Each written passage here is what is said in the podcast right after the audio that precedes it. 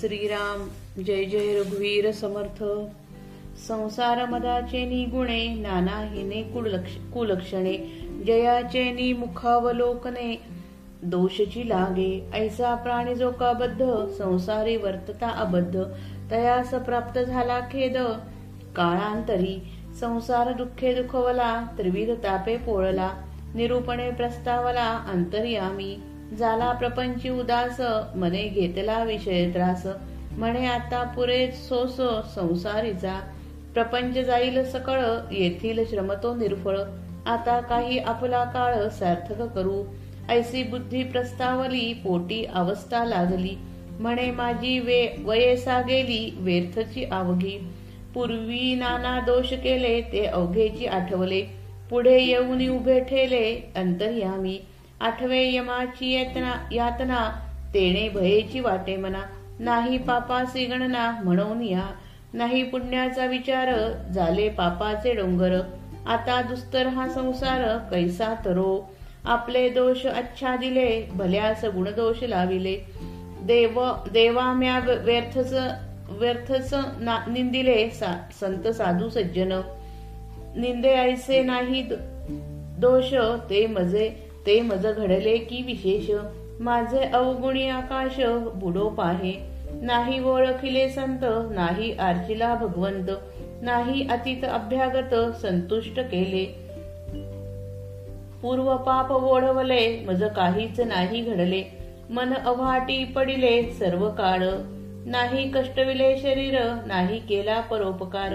नाही रक्षिला आचार काममध्ये भक्ती माता हे बुडविली शांती विश्रांती मोडली मूर्खपणे म्या बिघडली सद्बुद्धी सद्वासना. आता कैसे घडे सार्थक? दोष केला केले निरार्थक.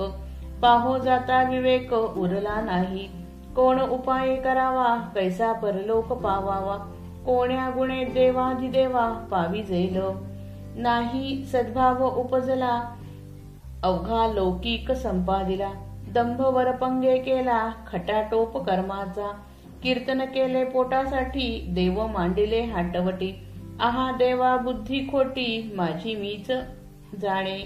पोटी धरुनी अभिमान शब्दी बोले निराभिमान. अंतरी वांछुनी धन ध्यानस्थ झालो. वित्पत्तीने लोक दिले पोटासाठी संत निंदिले. मा, माझे पोटी दोष भरले नाना प्रकारेचे. सत्यतेची उशे दिले मिथ्यतेची प्रतिपा दिले ऐसे नाना कर्म केले उदर भरा कारणे. ऐसा पोटी प्रस्तावला निरूपणे पालटला. तोची मुमुक्षु बोलिला ग्रंथा तरी. पुण्यमार्ग पोट धरी सत्संगाची वांछा करी. विरक्त झाला संसारी या नाव मुमुक्षु. मुमुक्ष गेले राजे चक्रवर्ती माझे वैभव ते किती? म्हणू म्हणे धरू सत्संगती या नाव मुमुक्षु. आपले अवगुण देखे विरक्ती बळे ओळखे. आपणासी निंदी दुःखे या नाव मुमुक्ष.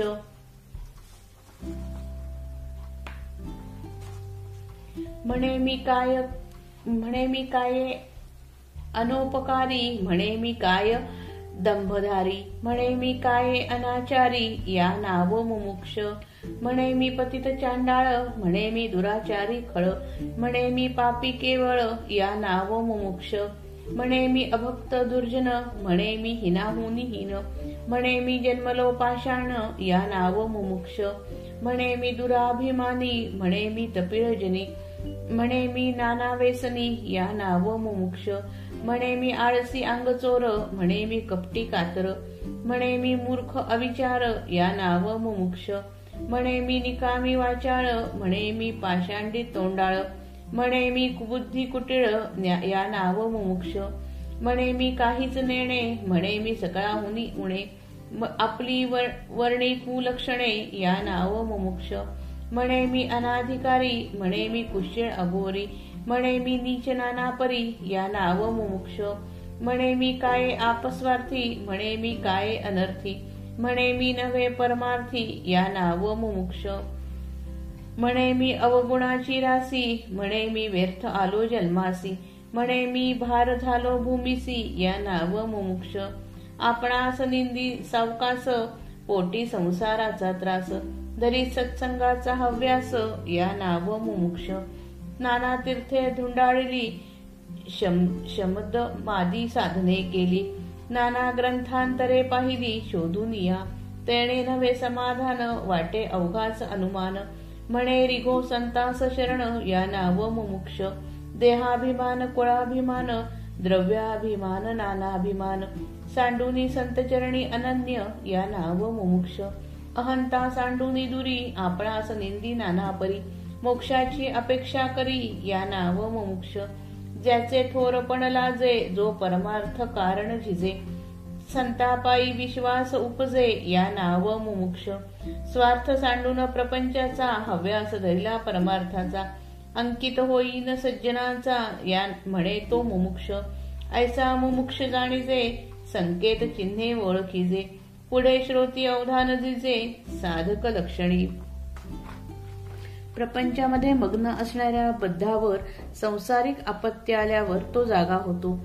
त्याला पश्चाताप होऊन त्याचे मन प्रपंचावरून उडते. बद्ध माणूस संसाराच्या मदाने धुंद असतो. त्याच्या अंगी अनेक हीन व वाईट लक्षणे उत्पन्न होतात. त्याचे तोंड पाहिल्याने पापच लागते. असा बद्ध संसारात मनसोक्त वागत राहतो. परंतु कालांतराने त्याच्यावर दुःख करण्याचा प्रसंग येतो.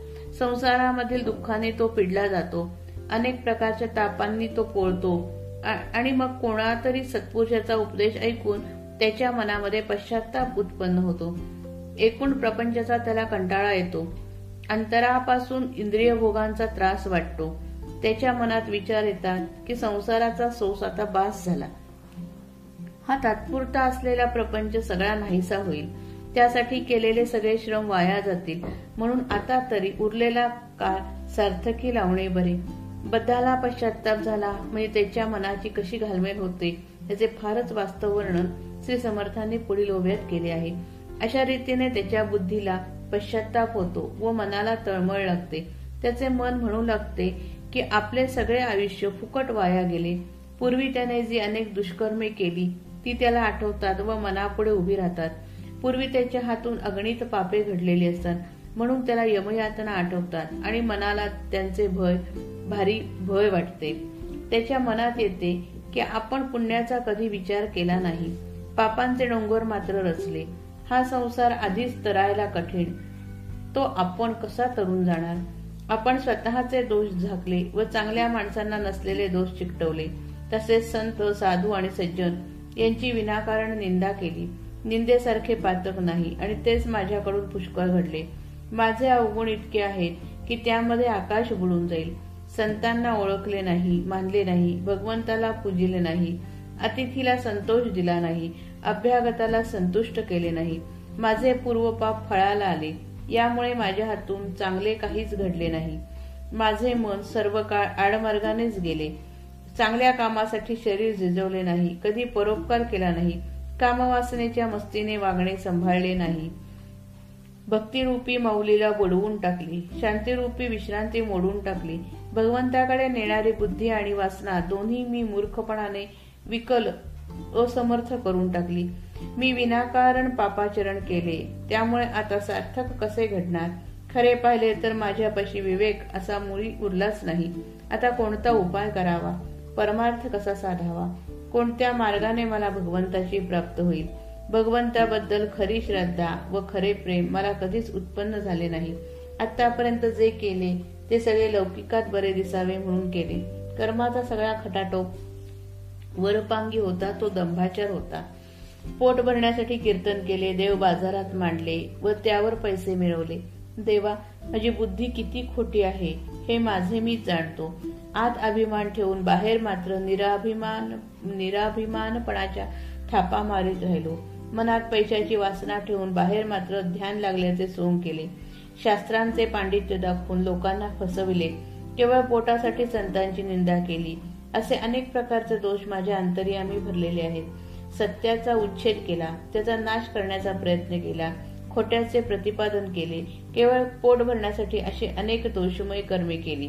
अशा रीतीने ज्यास खरा पश्चाताप होतो आणि जो उपदेशाने आत बाहेर बदलतो त्यालाच परमार्थ ग्रंथांमध्ये मुमुक्षु म्हटले आहे.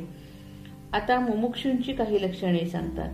जो मनापासून पुण्यमार्ग आचरण्याचे ठरवतो सत्संगाची इच्छा करतो आणि जो संसाराबद्दल विरक्त होतो तो मुमुक्षू होय. मोठमोठे चक्रवर्ती राजे नाहीसे झाले. त्यांच्या पुढे आपले वैभव अगदीच काही नाही. असा विवेक उत्पन्न होऊन ज्याला सत्संगती धरावीशी वाटते तो मुमुक्षू होय. जो स्वतःचे दोष पाहू लागतो आणि वैराग्याच्या शक्तीने जो त्यांना बरोबर जाणतो. मग स्वतः आपणच आपली उद्वेगाने निंदा करू लागतो तो मुमुक्षू होय. स्वतःची निंदा करताना मुमुक्षू स्वतःला जी विशेषणे लावतो त्याची यादी आता सांगतात. त्यांचा भावार्थ असा की आपण अगदीच ही नदीन नालायक टाकाऊ आणि पापी आहोत असे मुमुक्षूला खरेच वाटते. परमार्थ साधनामध्ये जीवाला काही काल अशा अनुतापाच्या अवस्थेत राहावे लागते. त्याने स्वतःला लावलेली विशेषणे बहुधा अतिशयोक्त असतात. परंतु अंगी शरणागत भाव येण्यास ती फार उपयोगी पडतात. मुमुक्षू म्हणतो की अहो मी तर काय उपकार न करणारा दंभाने वागणारा वाईट कर्मे करणारा असा आहे. मी भ्रष्ट चांडाळ दुराचारे दुष्ट आणि केवळ पापी असा आहे. मी अभक्त दुर्जन हिनाहून हीन व जणू काय पाषाण आहे? मी दुराभिमाने आहे. लोकात रागीट म्हणून प्रसिद्ध आहे. मला कितीतरी व्यसने आहेत. मी आळशी अंगचोर कपटी भित्रा मूर्ख आणि अविचारी आहे. मी नालायक बडबड्या पाखंडी तोंड टाकून बोलणारा वाकड्या बुद्धीचा आणि वाकड्या वृत्तीचा आहे. मला कोणतेच ज्ञान नाही. मी सगळ्यांहून कमी आहे. अशा रीतीने जो स्वतःची वाईट लक्षणे वर्णन करतो तो मुमुक्षू असतो. मुमुक्षू आणखी म्हणतो की मी तर काय सर्व बाबतीत अनाधिकारी हीन कुलाचा भयंकर कर्मे करणारा आणि अनेक परीने नीच असा आहे. मी अत्यंत स्वार्थी आहे. मी अनर्थ निर्माण करणार आहे. मी परमार्थी नाहीच नाही. मी तर अवगुणांची रास आहे. मी व्यर्थ जन्मास आलो. मी केवळ भूमीला भार आहे. अशा रीतीने जो पोटभर स्वतःची निंदा करतो ज्याला मनापासून संसाराचा त्रास वाटतो संसार नकोसा वाटतो ज्याला सत्संगतीची उत्कट इच्छा उत्पन्न होते तो मुमुक्ष असतो. पुढील ओव्यांमध्ये मुमुक्षपणाची आणखी लक्षणे सांगतात. पुष्कळ तीर्थे फिरून पाहिली. शमदमादी साधनेही अभ्यासली.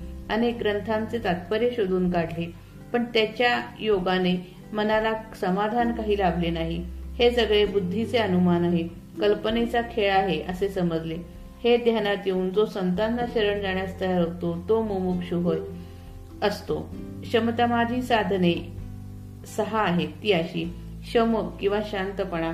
दम किंवा इंद्रिय दमन तितिक्षा किंवा सुख दुःख पचवणे उपरती किंवा अनासक्ती श्रद्धा किंवा शास्त्र किंवा सद्गुरु यांच्या वचनी विश्वास सत्य बुद्धी आणि समाधान किंवा वृत्ती एकविध करण्याची कला देह कुळ द्रव्य यांचा आणि इतर गोष्टींचा अभिमान बाजूला सारून जो संतांच्या चरणी अनन्यपणे लीन होतो तो मुमुक्ष असतो.